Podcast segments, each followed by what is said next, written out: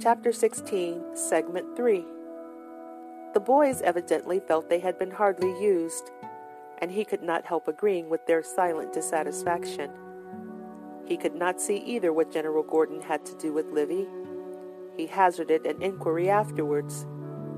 Eldridge was dreadfully put out because you asked him what he knew about General Gordon, he said to the headmaster with an attempt at a chuckle. Mr. Perkins laughed. I saw they got to the agrarian laws of Caius Gracchus, and I wondered if they knew anything about the agrarian troubles in Ireland. But all they knew about Ireland was that Dublin was on the Liffey. So I wondered if they'd ever heard of General Gordon. Then the horrid fact was disclosed that the new head had a mania for general information.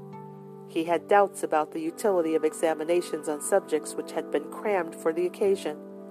He wanted common sense. Sighs grew more worried every month. He could not get the thought out of his head that Mr. Perkins would ask him to fix a day for his marriage, and he hated the attitude the head adopted towards classical literature.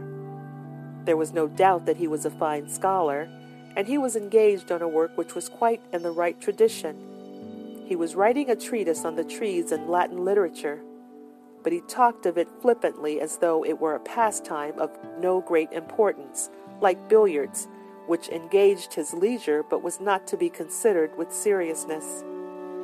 And Squirts, the master of the middle third, grew more ill tempered every day. End of segment three.